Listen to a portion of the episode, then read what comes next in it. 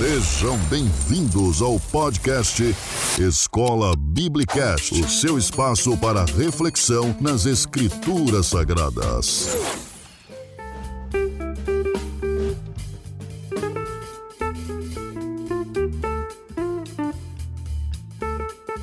Olá, seja muito bem-vindo ao Escola Biblicast, o seu podcast da Escola Bíblica Dominical, a nossa EBD.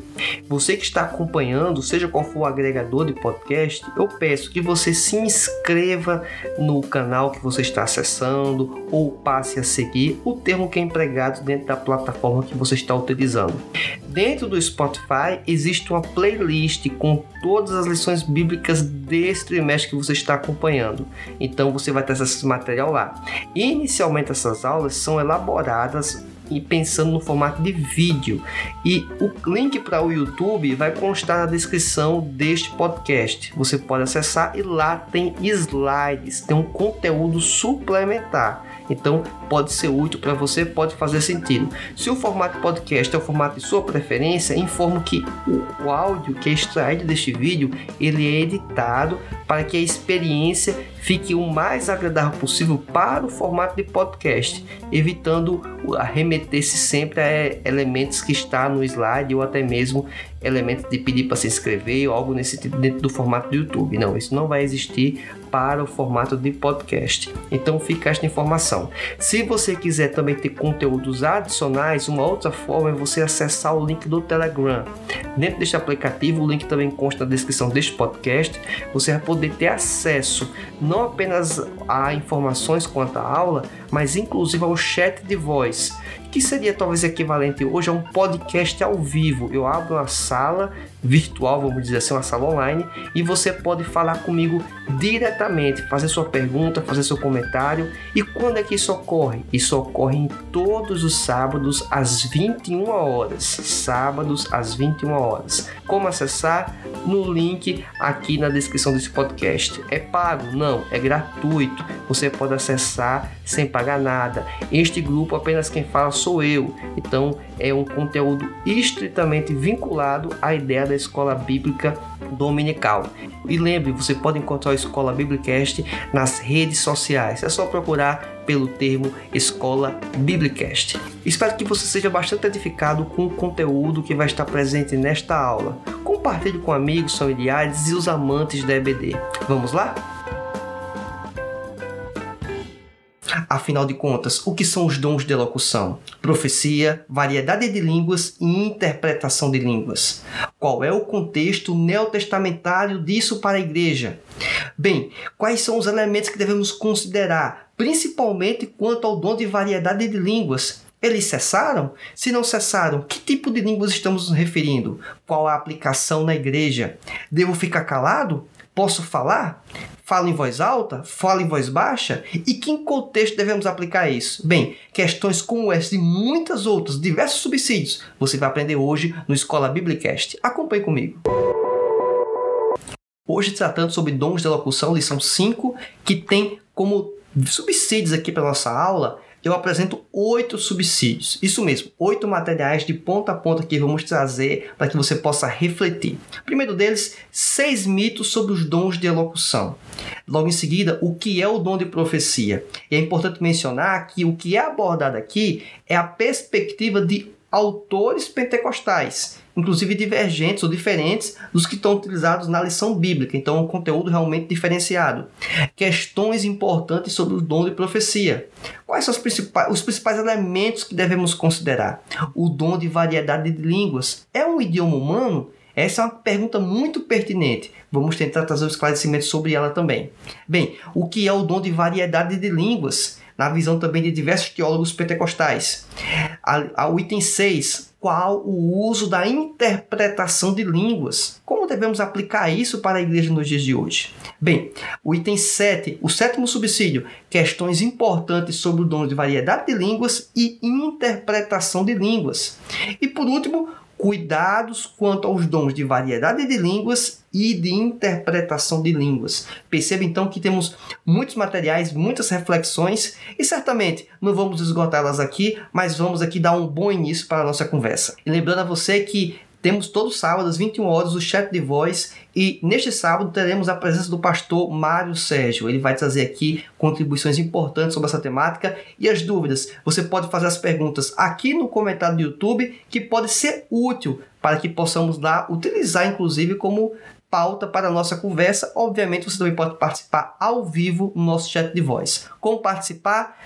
O link consta na descrição do vídeo para você possa acessar o grupo VIP, o grupo exclusivo do Telegram. Paga por isso? Não, não paga, é gratuito, certo? O conteúdo é disponibilizado de forma gratuita, você apenas vai usufruir desse material para que você possa aprender e crescer e se você achar que faz sentido, compartilhar com outras pessoas. Bem, o texto áudio de hoje traz o seguinte: em 1 Coríntios, capítulo 14, versículo 2 e 3, menciona-se o seguinte: porque o que fala a língua estranha não fala aos homens, senão a Deus, porque ninguém o entende. Em espírito fala de mistérios, mas o que profetiza fala aos homens para edificação, exortação e consolação. A verdade prática diz o seguinte: os dons de profecia, de variedade de línguas e interpretação das línguas são para edificar, exortar e consolar a igreja de Cristo. É até importante mencionar que a utilização da ideia de exortar é de encorajamento, certo? Em outras traduções, você poderia simplesmente encaixar a palavra aí, encorajamento. A leitura diária se encontra uma série de textos bíblicos, não vamos fazer menção a eles, mas recomendo fortemente que você faça a leitura antes da exposição da lição bíblica, caso seja professor.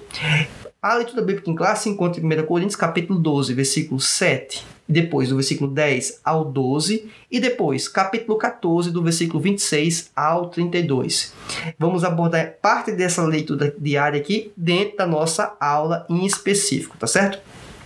Objetivos da nossa lição temos apresentar os dons de elocução, o nosso objetivo geral, e nos objetivos específicos, expor biblicamente o que é o dom de profecia, expor o dom de variedade de línguas e examinar o dom de interpretação de línguas. É importante mencionar que já na classificação teológica dos dons já abordamos o que são dons de revelação, dons de poder e agora estamos tratando dos dons de inspiração ou elocução, que subdivide-se em quê? Em profecia, variedade de línguas e interpretação de línguas. Cabe mais uma vez mencionar, você que está chegando aqui no canal, essa classificação é uma classificação teológica, é teológica, mas é muito mais didática, na verdade, para poder apresentar a ideia dos dons espirituais nessa lista em específico, certo? Lembrando que temos diversas listas de dons espirituais. É só para poder contextualizar isso. Bem, vamos aqui para o nosso primeiro subsídio: seis mitos sobre os dons de elocução. O primeiro deles é que quem fala em línguas em voz alta no culto é uma demonstração de poder e que é usado por Deus. Isso é um mito que existe dentro, do, dentro de certos meios pentecostais. Ou seja, a pessoa que fala em línguas ou fala muito em línguas é uma evidência que aquela pessoa é espiritual, que aquela pessoa é usada por Deus. Isso nada mais é do que um mito. Como é que a gente vai poder saber se isso é ou não é verdade? Obviamente, ao longo da lição bíblica, você vai entender por que, que isso não faz sentido. Obviamente, além do próprio texto bíblico que nós vamos tomar como base da lição bíblica. Bem, um segundo elemento que eu quero trazer para você, um segundo mito, é que não podemos julgar as profecias proferidas na igreja. Como assim não posso julgar? Eu devo julgar, eu devo avaliar. Isso é um, um, um, princípio muito importante nas escrituras bíblicas. Eu devo avaliar, devo julgar, eu devo sempre ter um discernimento a respeito de tudo que está ocorrendo dentro do ambiente cristão. Isso é importante. Então, por que, que eu não vou avaliar ou julgar a profecia? Então, isso é mais um outro mito que existe por aí e que não devemos incorrer nessa, nessa falha. Outra coisa também que acontece, principalmente associado ao dom de línguas ou de variedade de línguas, é que culto bom é culto barulhento. E aí, quando falo barulhento, não é só na perspectiva de glória a Deus ou aleluia, né? É também na ideia da confusão que às vezes acontece de tanta gente falando língua estranha e um querendo falar mais alto do que o outro. Então, isso é um problema também. E isso quer dizer o seguinte, que culto bom não quer dizer que é culto barulhento, tá certo? Então, só para deixar isso bem claro. Na verdade, se for pensar que o culto é muito barulhento, provavelmente o culto não foi bom, tá certo? Pelo menos para pensar na perspectiva de edificação mútua da igreja. Bem, outra questão também, as, as profecias. Outra questão também, as profecias não são atuais. Esse é um problema sério. É a perspectiva do cessacionismo, pensar que as profecias elas não podem incorrer nos dias de hoje. E elas podem sim incorrer. Esse aqui é um pensamento que ocorre no meio sensacionista, mas que, vez por outra, atinge aí pessoas dentro do ambiente pentecostal. E quando eu falo isso, não é exatamente os teólogos ou os pastores que estão na liderança, mas basicamente alguns irmãos na fé que passam a desacreditar ou a desconfiar nas manifestações dos dons espirituais. Bem, outra coisa também que acontece é que o dom de línguas cessou. Esse é um outro mito também existente. O dom de línguas, como já estamos inclusive no trimestre passado sobre o verdadeiro pentecostalismo, ele é sim presente. Inclusive, o dom de línguas é uma evidência que a pessoa foi batizada no Espírito Santo. Certo? Então, perceba que é algo muito atual, muito presente. Por mais que, porventura, algumas pessoas não possuam este dom, não sejam batizadas no Espírito Santo. Mas esse é um outro contexto. O dom de línguas são idiomas humanos, porque tem a perspectiva de alguns que entendem que qualquer tipo de língua não existe mais, um cessacionismo aí, vamos dizer, mais abrangente, e tem alguns que têm uma visão um pouco mais limitada, que até entende que pode existir sim, o dom de línguas, mas esse dom de línguas só pode ser em relação a línguas humanas, ou seja, uma pessoa que fala português, que não sabe falar, por exemplo, japonês, passa a falar japonês em um determinado momento, para poder entregar uma mensagem, para poder expor uma verdade de Deus. E aí, a partir desse momento, a pessoa foi usada no dom de línguas, mas é uma língua humana. Então, é essa perspectiva que alguns observam. Obviamente, também é mais um mito. Vamos aqui estudar um pouco sobre essas questões e desvendar aqui ou quebrar esses mitos ao longo da nossa lição bíblica. O que é o dom de profecia? Essa é uma questão muito importante que devemos sempre considerar porque não adianta eu falar sobre profecia sem entender o que é profecia e o que é profecia no contexto de quando foi escrito os textos, de quando teve as revelações no contexto neotestamentário. E aí não tem como não recorrer a pensadores pentecostais, obviamente, que tratam sobre essa questão. Quero falar aqui, começar pelo Antônio de Palma, que é do comentário bíblico pentecostal do Novo Testamento. Ele fala inicialmente que a função primária não é predizer o futuro. Perceba que, olha que interessante, já começa a colocar em xeque o, o comentarista aqui um dos elementos que, particularmente, num certo meio que estou envolvido, é muito presente. A pessoa tentar dizer que é em relação ao futuro, ou pensar que é apenas para o futuro da profecia. Mas a ideia é transmitir uma mensagem de Deus é uma expressão verbal espontânea e inteligível. É importante mencionar isso, porque a variedade de línguas é ininteligível. Eu não tenho acesso, eu não consigo compreender. Mas a verdade profética, a profecia, é inteligível, é entendida. Isso normalmente ocorre o quê? Na Assembleia dos Crentes, ou seja, no culto, quando os irmãos estão em comunhão. O Stanley Orton ele apresenta também em sua teologia sistemática o seguinte: a profecia refere-se a várias mensagens espontâneas, inspiradas pelo Espírito, numa língua conhecida a quem fala para edificação, especialmente na fé. E é importante sempre falar: é inspirado pelo Espírito, não é inspirado por si mesmo. Tem essa questão também. A pessoa não se usa, é o Espírito Santo que está usando aquela pessoa. Bem, também para exortação ou encorajamento, muito na perspectiva do que? De avançar o que? Na fidelidade e no amor, e no amor cristão, obviamente. E consolação também, trazer um conforto, que anima e revivifica a esperança e a expectativa. Perceba que todos esses elementos aqui apresentados, eles estão presentes, segundo Stanley Orton, ou podem estar presentes aonde? No ambiente da profecia. Então, fica a informação aqui, fala para edificação, exortação e consolação. Esses três elementos aqui o Stanley Orton destaca, tá bom? O Craig Kinner, ele diz o seguinte: é evidente que os profetas podiam pregar, mas a profecia também podia revelar os segredos do coração. Temos aqui nossa referência 1 Coríntios, capítulo 14, versículo 24 e 25. E ser revelação espontânea. 1 Coríntios, capítulo 14, versículo 29 ao 31. Aliás, a terminologia bíblica para profecia é tanto suficiente para abranger qualquer mensagem que um profeta recebesse do Senhor e deixasse claro que vinha de Deus.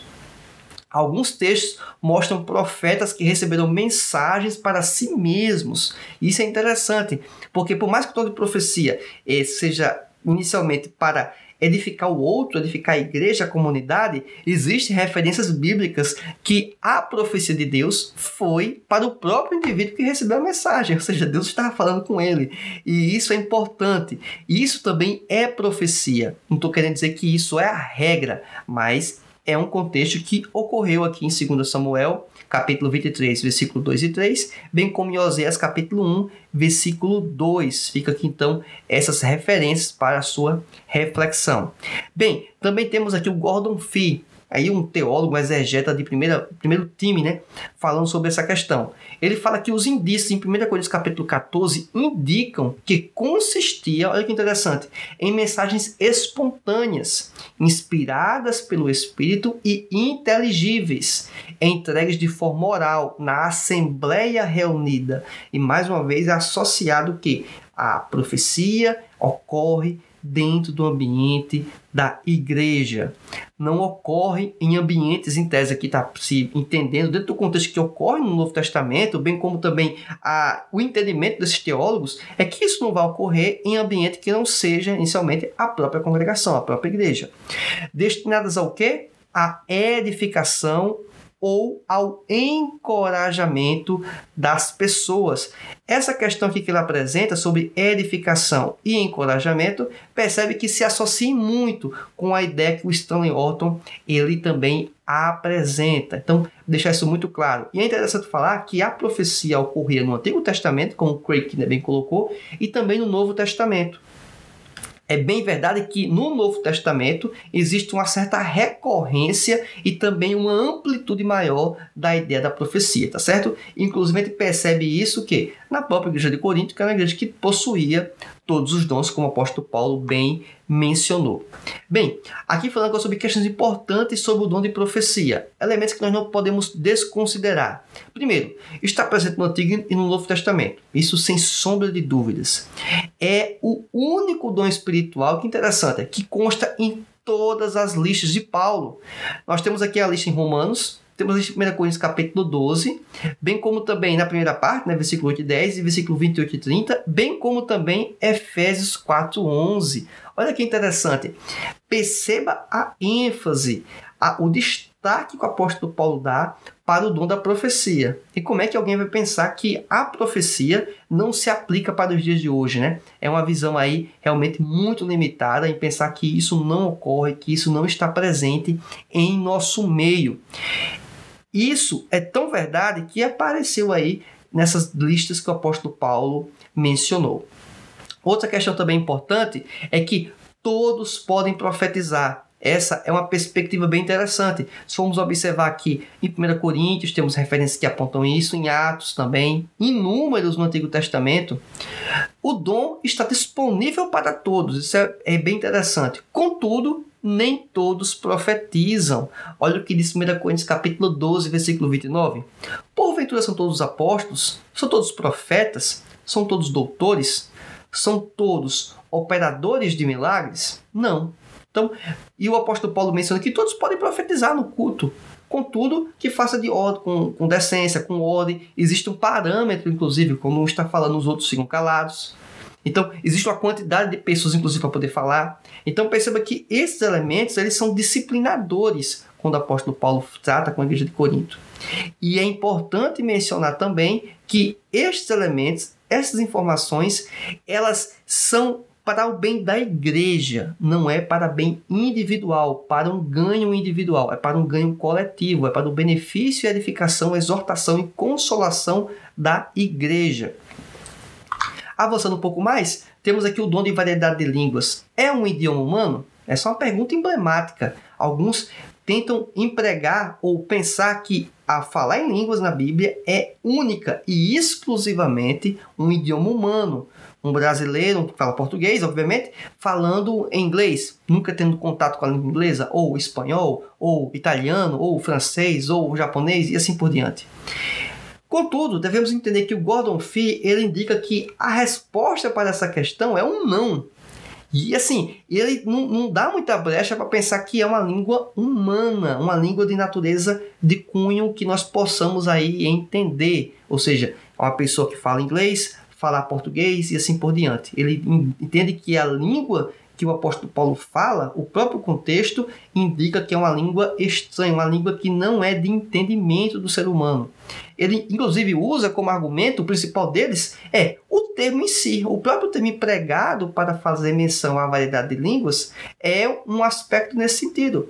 Inclusive, porque você pode inclusive traduzir em português, tem outras traduções que levam com diferentes tipos de línguas, né? ou seja, variedade de línguas ou diferentes tipos de línguas. Uma outra questão: se essa é uma língua que é uma língua humana, por que a necessidade de interpretação? Uma outra coisa eu levanto: por que pessoas falam em línguas se tem um ambiente que, dentro daquele ambiente de culto, não existe nenhuma pessoa, inclusive sequer de uma outra nacionalidade? E mesmo assim, a pessoa pode vir a falar, e obviamente a interpretação, toda igreja é abençoada, é edificada com isso. Então, perceba que é mais uma questão que devemos refletir bastante sobre isso. Um outro elemento também, o item C que eu apresento aqui, obviamente baseado com Gordon Fee, os indícios oferecidos pela narrativa dos primórdios. Em Atos capítulo 2, do versículo 5 ao 11, também temos uma indicativa do contexto nisso, também da aplicação. O item D, o argumento de Paulo se baseia na ininteligibilidade da manifestação, tanto para o falante quanto para o ouvinte.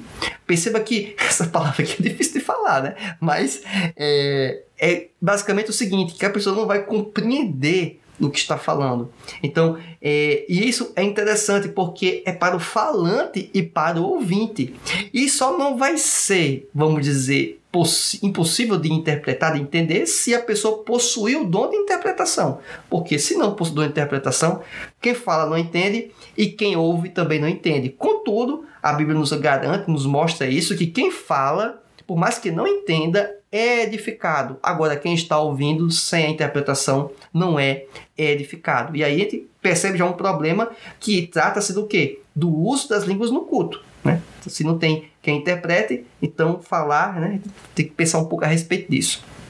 Item E. O fato de Paulo usar línguas terrenas como analogia. 1 Coríntios, capítulo 14, versículo 10 ao 12.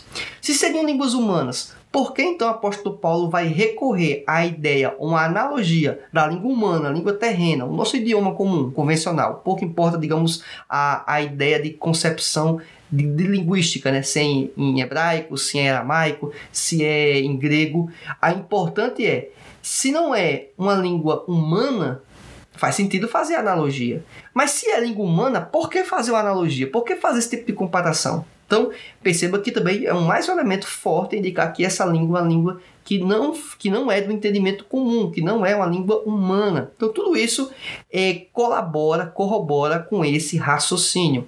E aí é um posicionamento que você pode extrair tranquilamente lendo as escrituras, bem como também quando você vai buscar aí um conhecimento um pouco mais sofisticado dos teólogos pentecostais. O que é o dom de variedades de línguas? Essa é uma concepção aqui muito importante. Já tratamos sobre profecia anteriormente, agora estamos avançando, é o tópico 2, inclusive, da lição bíblica, caso esteja acompanhando por ela. Olha o que diz o Gordon Fee. As regulamentações sobre o uso, ou seja, da variedade de línguas, deixam claro que o falante não está em êxtase ou descontrolado. Isso é uma questão importante. A gente não está tratando aqui de um ambiente de uma espécie de possessão, ou que a pessoa incorpora um outro ente, um outro ser, e aí ele está se falando sem ter controle de si mesmo. Não, ele tem controle do que está fazendo. É bem o contrário, na verdade, o Gornofi apresenta. Os falantes devem falar cada um por sua vez e permanecer em silêncio, se ninguém tiver para o quê? Para interpretar. Então, se não tem ninguém para interpretar, não se fala. Outro item que ela aborda é o seguinte: é uma fala essencialmente ininteligível, ou seja, fora do meu conhecimento, fora do meu entendimento. Para o falante e o que? E os demais ouvintes. 1 Coríntios capítulo 14, versículo 14 e 16 nos indica isso. Terceiro elemento muito forte que o Gordon Fee também apresenta é uma fala dirigida basicamente a Deus. Olha que interessante. Por isso que na lição bíblica, inclusive, há uma ênfase, há um destaque para o papel das línguas na oração. E aí é, você vai perceber ao longo também dessa exposição esse sentido também. Então, a ideia da variedade de línguas dá a, a ideia de você estar falando para com Deus. E Stanley Orton apresenta o seguinte: através do dom de línguas, o Espírito Santo toca em nosso espírito, achamos-nos livres para exaltar a bondade de Deus e edificarmos a nós mesmos. Um outro elemento que devemos considerar é que Paulo, de acordo com Kinner, indica que o dom de línguas corresponde a orar com o Espírito. 1 Coríntios capítulo 14, versículo 14 e 16, ao 16 na verdade. E edifica a pessoa que ora. E edifica a si mesmo não é o que? Um objetivo cristão inferior. Porque alguém pode pensar o seguinte, ah, já que a variedade de línguas ou dom de línguas se não tiver interpretação, edifica apenas a pessoa mesma, né, a si mesmo, então isso tende a não ser tão relevante. Mas a questão não é essa. A questão é, é que eu não posso ser edificado também? Eu, quando estou estudando a Bíblia, não estou buscando um entendimento maior da vontade de Deus para que possa, inclusive, ser edificado também? Então, não faz sentido ficar colocando em xeque essa ideia de, ah, porque está edificando a você mesmo, então não é tão importante. É importante sim. A ideia é saber como usar no momento correto e na medida correta. Essa é uma questão importante. O Antônio de Palma diz o seguinte: é um dom de falar em línguas desconhecidas e nunca dantes aprendidas pelos locutores e é frequentemente chamado de glossolalia. Essa ideia de glossolalia é realmente da fala, uma fala de uma língua. E é interessante mencionar também que alguns vão atribuir que no, ao longo do Novo Testamento foi se mencionado, foi se aplicado aí dois tipos de línguas, né? A língua, é, vamos dizer, de uma outra nacionalidade, bem como também de uma língua que ninguém entende. É bem verdade que existem teólogos que defendem que existem esses dois tipos de línguas, ou seja, em algum contexto, a pessoa fala a língua de uma outra nação, inclusive, mas que não tenha estudado, tenha aprendido, bem como também a língua estranha. Vai ter alguns que vão dizer que não, que só é a língua estranha. Que o milagre, inclusive, foi interessante mencionar isso, foi as pessoas lá em Atos, em Pentecostes, ouvirem sua própria língua. Não queria dizer que as pessoas estavam falando na língua daquelas pessoas, mas o milagre foi na audição. Então, assim, é, existem algumas discussões nesse sentido. Mas uma coisa é inegável: a língua essencialmente mencionada quando se fala em dom de línguas, variedade de línguas, a aplicação, os contextos utilizados pelo apóstolo Paulo são essencialmente a língua estranha, a língua que as pessoas não têm o conhecimento, a não ser que seja por via de alguém, de outra pessoa que possua o dom de interpretação de línguas. Perceba então que existem muitas informações que apontam muitos elementos que indicam a atualidade do dom de línguas e a perspectiva de ser uma língua que, em geral, grande parte das pessoas não entendem, nem sequer quem está falando. Isso é uma informação muito importante a considerar. E aí surge uma questão emblemática: qual o uso do dom de interpretação de línguas? O nosso contexto base vai falar a respeito da profecia, variedade de línguas e a interpretação. A interpretação, a ideia de entender o que seria isso, fica muito mais fácil compreender e aplicar isso. É, não há tanta necessidade de você estudar, se aprofundar nos teólogos pentecostais para poder entender um pouco o que é isso. É basicamente a pessoa que tem o dom de decifrar, de entender o que uma pessoa falou em relação às línguas e aí poder expor isso para a comunidade. Então, é, o que é que eu posso considerar inclusive como uma ideia de uma espécie de conceito? Interpreta ou traduz uma expressão glossolálica para edificação da congregação. Pode ser dado a qualquer pessoa que fala em línguas ou a qualquer outra pessoa, ou seja, pode se aplicar para a pessoa que fala em línguas ou para uma pessoa que nem sequer fala em línguas, mas ela possui o dom de interpretação. Olha que interessante, né? Então, é, são possibilidades. Não tem, não tá uma ligação que um dom é pré-requisito para o outro. Isso é interessante, né? Ou seja, para você interpretar línguas, não tem um indicativo bíblico que você precisa falar em línguas. Isso é um ponto importante. Quero trazer aqui para reflexão um texto que se encontra em 1 Coríntios capítulo 14, versículo 27 e 28. Olha o que diz. E se alguém falar língua estranha, faça isso por dois, ou quando muito três, e por sua vez, e haja intérprete. Ou seja, menciona-se inclusive a quantidade de pessoas, para não virar uma bagunça no culto. Um de cada vez. E se tiver o quê? Intérprete. Aí o versículo 29, 28 diz o seguinte: Mas se não houver intérprete, esteja calado na igreja e fale consigo mesmo e com Deus. É essa a referência, é esse o padrão, é esse o parâmetro que devemos considerar. Então é muito importante você ter essa perspectiva. Daqui a gente já entendeu muita coisa na aplicação dos nossos cultos. E aqui eu não quero pousar como uma pessoa que entende. E aqui eu não quero pousar como uma pessoa que vai ficar ditando regra de como é o culto em sua congregação. Não é bem isso. Eu estou aqui expondo o contexto bíblico. Agora, quando nós começamos a analisar isso e verificamos algumas práticas em igrejas pentecostais, inclusive Assembleias de Deus, realmente parece que as pessoas não entenderam esse texto da Bíblia ainda. Precisam realmente aprender. Para isso, o papel da Escola Bíblica Dominical, a nossa EBD, que está servindo como um fomento para esse tipo de informação. Né? Então, você, professor, principalmente, está tendo, sendo um canal aí para poder trazer essas verdades para muito mais pessoas. Então, se eu não consigo, se eu não posso falar em línguas porque não há intérprete, eu não posso falar em línguas de forma alta. Eu posso falar assim em línguas de forma baixa. Não preciso ficar gritando, berrando dentro do culto. Isso não é uma proibição, isso é uma regulação para o uso adequado do dom. Porque não faz sentido eu ficar falando línguas estranhas de forma alta se não tiver quem interprete. É bem verdade que se você pode dizer assim, irmão Roberto, eu não sei se alguém da igreja possa interpretar. Então no início faz sentido você falar em línguas em voz alta, porque vai que tem alguém que interprete, essa pessoa vai compreender e vai trazer a mensagem. Mas se percebe que naquele ambiente, naquela comunidade, não tem uma pessoa que fale, em, que interprete as línguas, faz sentido isso? Na minha concepção, não. Quero inclusive fazer um parêntese aqui no chat de voz do Telegram. Eu trouxe alguns pastores de Minas Gerais, inclusive, do Rio Grande do Norte, e eles falavam sobre a diminuição da, da manifestação dos dons espirituais. E se tem um dom que eu, infelizmente, né, infelizmente que eu queria presenciar isso, eu não tive a oportunidade, foi o dom de interpretação de línguas. Eu não vi ainda isso com os meus olhos, né? Vivenciar isso, estar tá na comanda num culto que isso ocorre.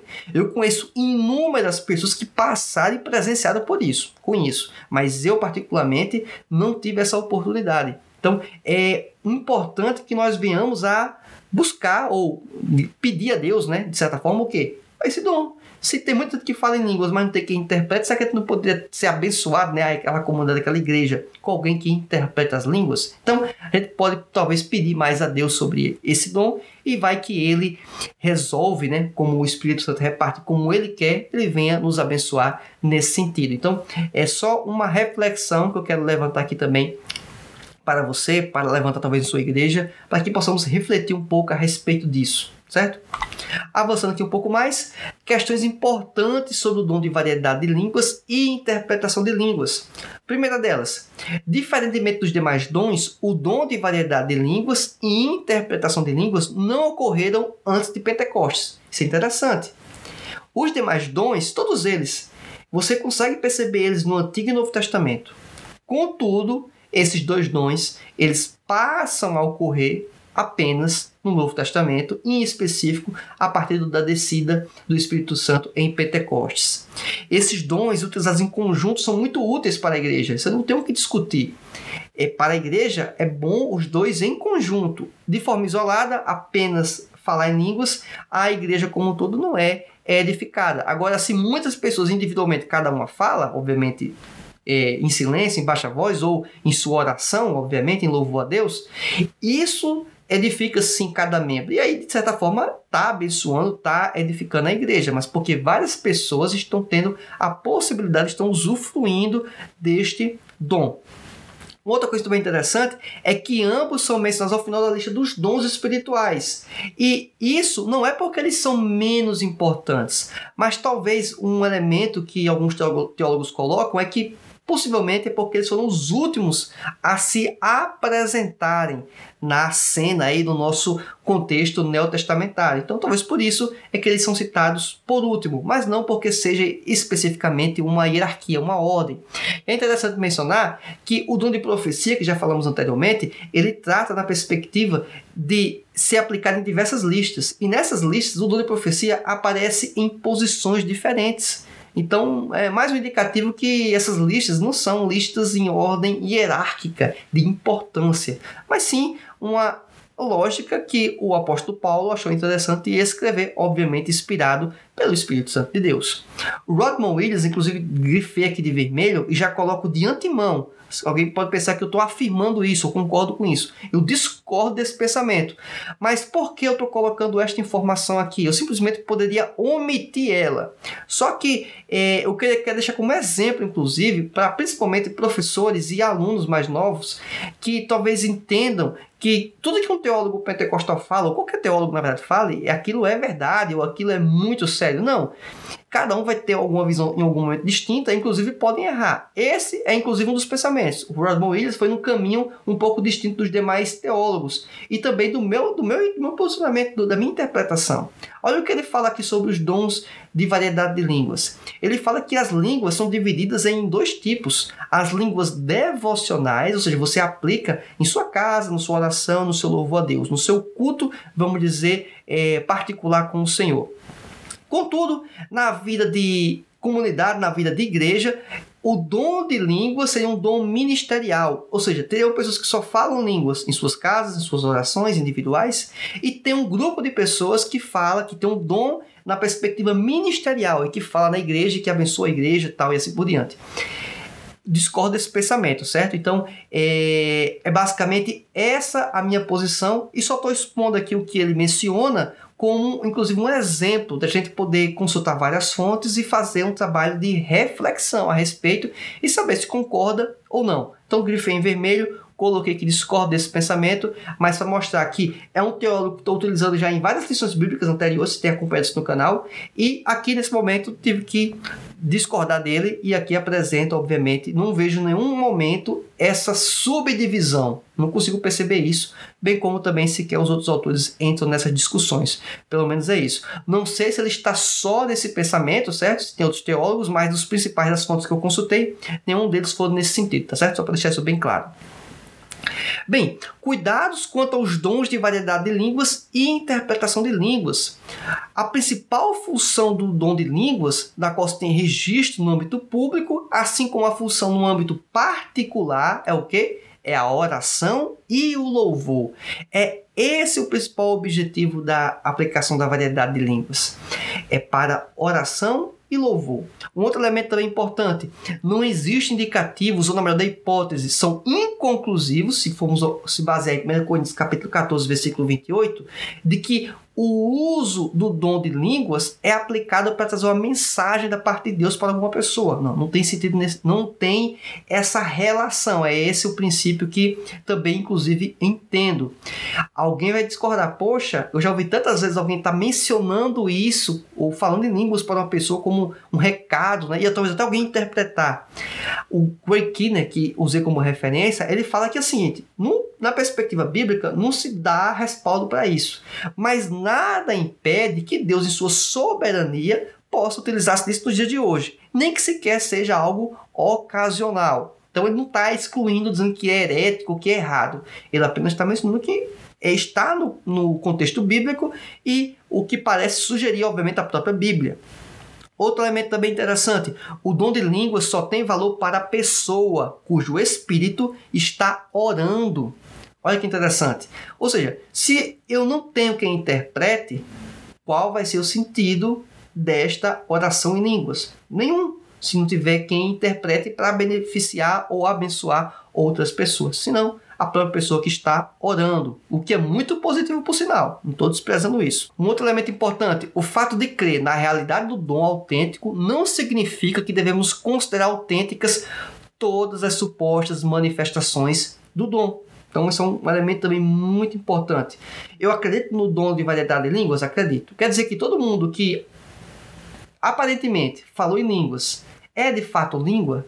É de fato algo sincero, correto, prudente? Não quer dizer que seja sempre. Como é que eu vou perceber isso? Discernimento espiritual. É preciso ficar fiscalizando? Não estou entrando nesse contexto de ficar fiscalizando ou não, mas a pessoa tende a, com discernimento espiritual, um outro dom, pode perceber, talvez, eventualmente, essas distorções. Ainda mais quando se existe, se cria um ambiente que o falar em línguas parece ser o quê? Uma evidência de uma alta espiritualidade, de um alto relacionamento com Deus. O que não é verdade, o que não quer dizer que seja. Pode até ser, mas não por causa desse elemento, até porque o dom de falar em línguas é um dom. Deus concede a quem Ele quer, como quer, com um propósito específico e propósito de beneficiar o que? Geralmente a comunidade, a igreja. Então é essa a ideia inicial. Então fica essa reflexão também nesse sentido.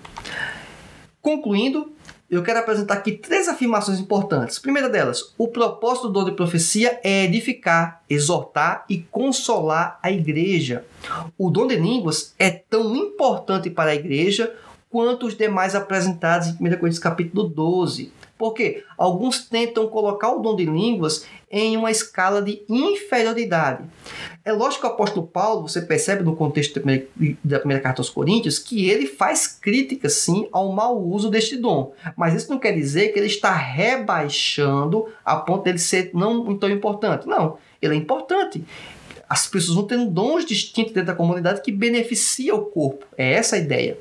O dom da interpretação de línguas também é imprescindível. Para quê? Para que todos possam ser edificados. Sem interpretação, a língua não faz sentido na comunidade.